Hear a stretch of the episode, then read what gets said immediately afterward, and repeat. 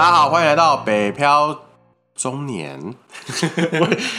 我突然返老还童起来，我是伟伟啊，我是崔师。为什么你今天突然这样子，好像定得了一下？我突然青年，我以为是青年欸，没有，我已经中年了。我突然有点接不上你的那个 tempo。好啦，今天其实一开始的时候心情会比较沉重一点，因为我们想要先讲一个关于最近发生一些公共安全的事情。啊，对，因为我们今天录音的时间是那个4月11号，就是刚发生那个清明连假那时候，大鲁阁不是大鲁阁啦，大鲁阁是打棒球的啦。哦，太鲁阁号，台铁那太鲁阁号的事情，不要开玩笑，这个事情很悲伤，严肃，不要开玩笑。好了，就是其实当天啊，我记得是连假第一天，然后我是去朋友家聊天，那当时看电视的时候，就有新闻快讯进来，台铁的太鲁阁号有发生一个就是车祸的意外这样子。那一开始的时候会觉得说，是不是像我们一般常看到的电视新闻说，可能有个自小客车停在平交道，然后被撞到。结果后来在晚一年的时候也发现说，其实这是一个很严重的公共安全意外，然后也造成了非常多人的死伤这样子。那当下的时候，其实纷纷很多艺人啊，包含网络声量很高的人都有出来捐款或乐捐，然后同时呢，政府机关、花莲县政府、卫福部等等的都有开立捐款专户。我觉得以前我们有这种捐款都是为了天灾造成，例如说台风啊或者地震等等的。但是现在这样感觉好像是人祸，那为什么我们要这么急着用捐款这种事情？就有点这边其实我们想要我们今天其实讲这个主题也没有想要去探究说到底这个责任厘清现在要怎么样子，因为毕竟现在都还在处于这个调查的阶段嘛。新闻媒体也报的够多了啦，真的不缺我们。那我们其实只是我跟伟伟在聊天的时候，我们的立场跟观点其实是还蛮一致的啦。对，就会觉得说，捐款当然是这是一个社会救助，这是很好的一个事情。但是其实像这样子很明显的这个案件，很明显就是人为的疏失嘛。那尤其像你看台铁才2年前才刚发生那个普悠玛事件，对，结果没多久它又再发生了，又是这样子一个这么重大一个人为疏失造成的一个伤亡案件，就代表它整个处理事情的 SOP 上面，然后整个包商的管理的机制上面都出了很大的问题，是不是有什么不完备的情？这个包商在几年内也有好几次违规的记录，对，但却还是可以一直标到台铁的案子。对，那原因在哪里？究竟是为什么？所谓的捐款的这个态度上也好，或者我觉得有时候像现在的社会，我觉得有一些变调啦，好像变成好像是。有些人捐款了，然后会去，人家以前都不是说为善不欲人知，但现在好像当然我不是针对说那些有出来呼吁，然后或者是有出来捐钱的艺人或什么的，有这样，我只是觉得说，其实我真的看到一些很奇怪的现象，就是好像借由这件事情来炒作自己的知名度，然后或者是甚至是做一些很奇怪的操弄跟操作，那我觉得这都是有一点变调的去伤害了所谓的捐款这个本质本来的美意啦。然后感觉就像我记得一开始事发的时候，好像就是有某一个网红，然后他好像有篡改 P 图那个汇款的记录单。会感叹这样，那他在里面讲说，他是希望能够鼓励其他人或怎么样，可是就觉得很奇怪，就是你量力而为嘛，你假设你就算你就只有几万块钱，那你就是汇几万块 OK 啊，可是他不是，他只是去 P 图而已。然后批了一个他可能没办法负担的金额，对，然后好像就是他是非常的真的去对就是热心助人、热善好施这样，那可是就是意义在哪里？我也想讲一下说，我最近有听另外一个 podcast 节目，就是那个法律白话文法白。我觉得他们的观点其实我觉得还蛮不错的。那当然，我没有说这样子的观点一定是对或者是错。那我们这边只是想要去提供出来一个，就是我跟伟伟其实在讨论的过程当中就觉得，现在好像很多人就觉得说发生这种重大的不管是公安事件或什么的，好像就是好啦，先捐钱，钱塞进去了，好像就。一切粉饰太平，对，一切好像就没事了。但是像这样子的公共安全事件，没错，这些受难者家属他们很需要这些经济的重建，这一定是毋庸置疑的。捐与不捐都是个人的决定，捐很好，但是也没有必要觉得说好像不捐的人好像就是冷血，就是没有想要帮助这个社会更好。我觉得这个都是有点被扭曲了。然后再来就是像法白，我觉得他们讲的很好，就是像现在21世纪的现在啊，保险制度其实非常非常的完善了。法白他们还有特别去举出像台铁他们的保险金额会有多少，然后包含像那些包商他一定要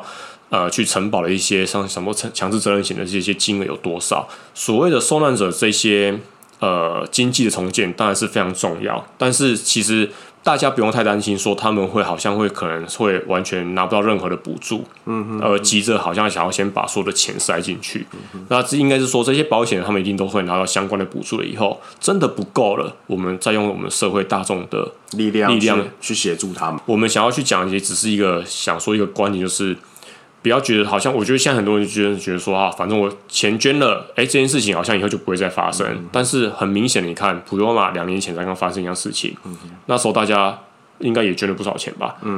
？2年后的现在又再一次一模一样，所以这很明显就是整个台铁的制度就是出了很大的漏洞，就可能他们在某些 SOP 上并没有完全写好，例如说对于承包商的筛选管理或者是集合的方面。应该先把整个事情查出来，真的需要帮忙的，然后需要补助的部分的话，我们再去协助。那我觉得这样好像比较合理一些，这样子。对，我们的观点其实就是这样子啊。那其实就是提供一个我们的想法，那没有说我们的想法一定是对或者是不对。现在的社会跟现在的就是应该要去多元思考啦。捐款与否，这都是很重要的。但是我觉得更重要的是，也不要说好像大家觉得钱捐了。那你就好像忘了这回事。其实最重要的是治标不治本，对，更重要的是应该是要继续的去督测政府到底有没有好好的在这件事情上面得到教训，然后好好的把这些漏洞去改善，怎么样去避免下一次再发生类似的事情，会远比你这一次就是大家急着先把这些物资先塞进去。好啦，那这个其实就是我们去讲一下这阵子这重大事项，然后再让我刚好有听到法律白话文的那个观点呢，我觉得也就提出来分享一下。悲伤的事情讲完了，我们来讲一些开心一点的、快乐一点的。对，这接下来这个转折会差很多，希望大家听众可以做好那个心情准备。好像云霄飞车。对，接下来这个转折真的是非常的有趣。因为基本上我们还是正面思考、比较乐观的人呐，对啊，所以当然说不能就是这个悲伤情绪，我们就是先把它消化一下啦。那我们还是希望有些好事也可以跟大家分享。对，我们这个节目毕竟还是我们两个这边讲干话为主，希望以欢乐为取向。对，好，我这边想要去分享，跟我这边讲就是哈。我你有发现啊，去年的疫情啊，其实发生了以后，造成很多大家想象不到的事情。例如说，大家都会想说，世界要垮了，经济要崩盘了，对，股市要崩了，房子要跌了，对，房子要崩了，准备要像 SARS 那样子，准备要来进场买一波了。殊不知。完全没发生，总会这样子。应该说在台湾地区啦，在台湾地区发生的动荡情况不比国外来那么严重。对，可是其实也不一定。像我们今天好，我直接就点名啦。接下来这个主题是会讲跟股票相关的，不过我们免责声明要先讲，我们不是要提供任何的标的，没有爆牌，我们没有爆牌，我们只是单纯要讲到一个我最近发生一个我发现很有趣的现象。股票这个东西其实也不是只有台湾，你知道吗？美股也是涨得乱七八糟，背后的原因我们就不要去探究，因为那不是我们的专长啦。有些人会讲说什么那就是无限 QE， 政府一直印钞票，钱没地方去，那些大家有兴趣自己去探究。我这边要直接去讲重点的。总之呢，就是因为。就像我之前前几集有一集节目就讲说，我平常也是有在稍微看一下一些股市的相关嘛，然后那一集只是分享说为什么像什么车用股这一阵子会这么红。再讲我绝对不是要推荐大家去买车用股，我只是讲一个现象，因为我平常会看 PTT 那个股票版 Stock 版，最近 Stock 版发生一件很重大的。乡民大战版主的事情，你说离奇案件是不是？对，好，让我那个，我不是赖问你，然后你还说你平常因为我只是晃过去而已，我不知道发生什么事情。我这边稍微讲一下，股票版就是 PTT 上一个大家去讨论跟股票相关的一个讨论区啦。那有一些人会在上面分享一些他认为的标的。好，那我一样还是要讲，我不是要大家去看这个标的的去跟盘，都不是，我只要讲这个现象就是。总之呢，股票版之前有一个什么，人家都称少年股神，然后就牌辈出是吧？对，就说他报的牌很准。好啊，准不准我真的也不知道，我只要讲说，反正呢，这件事情的发生的缘由就是这个少年股神他因为违反了一些版规，然后就被水桶了，而且一桶桶10年。我这边要先解释一下水桶什么，因为毕竟我们听众有比较年轻一点，有些可能不是乡民啊。对，而且我们听众就像我上次分享，我们后台有一些比较年轻人，他们可能已经不是 PTT 世代的人了。好，所谓的水桶就是呢，在这个讨论区上面，你如果违反了一些版规，你就会被禁止发文、发言或推文都不行。为什么会叫做水桶？我也不知道为什么。反正那个已经很久了。它水桶的意思就是这样。那总之，这个少年股神就因为违反了一些版规，被捅10年。那他的那个信众就暴动啦，就说：“我这样子抄不到牌怎么办？你这样子害我赚不到钱怎么办？为什么一桶桶10年？版主你是不是自己没跟到单眼红？来不爽不让我们赚钱这样子？”对，然后就是。古板又有另外一票人非常的看不起这种跟单仔，他们就觉得说啊，你一个跟单仔，你自己不去做功课，然后你自己要把你的生杀大权、你的钱去盲目的跟单，你被割韭菜也是你活该而已。那总之呢，这个少年股神的信众就开始跟他的反对派还有跟版主就站起来了。我这边想要去分享一个很有趣的现象，就是那件事情发生的隔天，突然在那个热门即时看板啊，窜出了一个我平常绝对不会看到的版。OK， 然后他平常都没有出现在前10大，然后突然就挤进去。对，好，我这边也再解释一下他那个热门即时看板的机制是怎样，应该是依他的当下看板的进版人数跟那个人气啊。那反正这个版就是一个。我从来没有看过他进前10大，他以前都是一个濒死，就是那种可能10几个、20来个人了不起这样子。这个已经算很多了，通常都是只有个位数的。然后我都不知道这个版在干嘛的，然后突然的他那天就窜到前3大，是发生因为通常前3大都是那种很固定的什么八卦版啊，就是、记者最常会去的地方。对，就然后想说这个版怎么会突然窜到前3大，很奇怪，我就进去看一下。哎呀！原来是少年股神，原来是那个被捅10年的少年股神转移阵地啊！然后我就说：“我靠，这些跟单仔跟这个信众真的很厉害、欸，这样也可以找到他这样子。”对，找到他的重点是直接就把一个从来人气只有个位数的看板直接冲到前3大，冲到前3大是不是应该要几千吧？通常都是那一种你要对，通常几千几万他才会冲到前3大。哇，那他的影响力也是相当巨大、啊。对，然后所以我只是很想去分享这件事情，就是我从这个股票版看到一个很有趣的现象。那我还是要再讲一次，我绝对没有要去推荐，好像大家就去看股票版的一些什么标的文，然后就觉得没有，我只单纯觉得说这个世代就是只要稍微有人做了些什么，然后就很容易影响到其他人的那个心情这样。对，我想说大家可能真的都是想钱想疯了，对啊，但是到底那个少年股神是不是很神啊，是不是很准，我真的不知道，因为我也没有去研究他讲的那一些东西，我只是看到这个然后就觉得这么的有趣，这一个人影响力如此巨大，可以让大家跟版主大战，然后他跳槽之后还可以把另外一个版重爆这样。对啊，我就是其实有点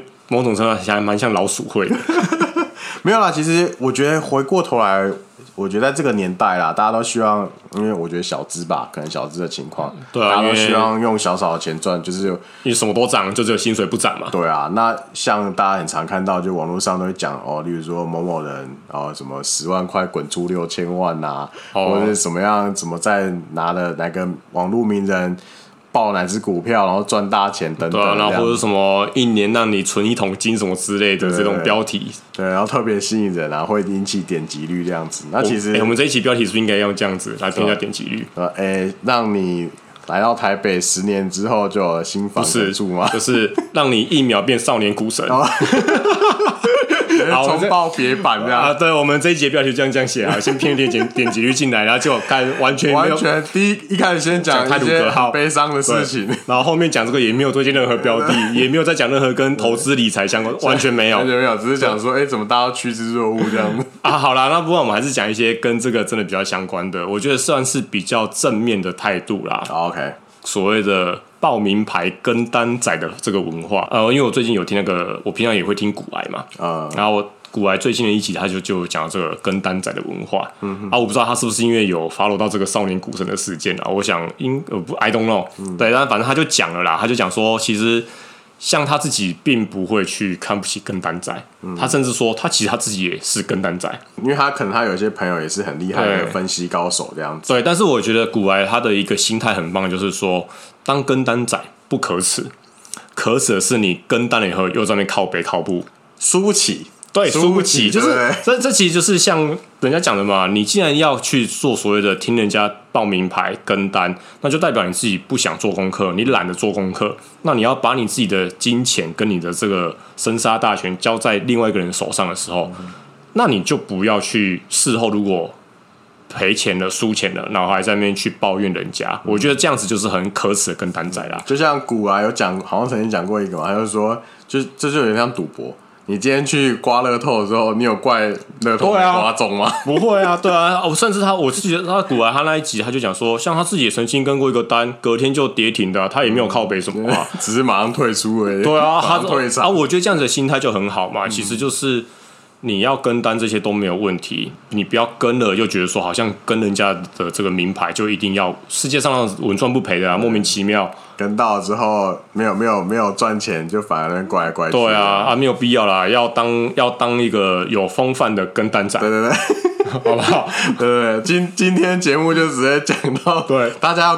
跟单没关系，就是不要怨天尤人。对，跟单不可耻，可耻的是你输不起。对，要当一个有风骨的跟单仔。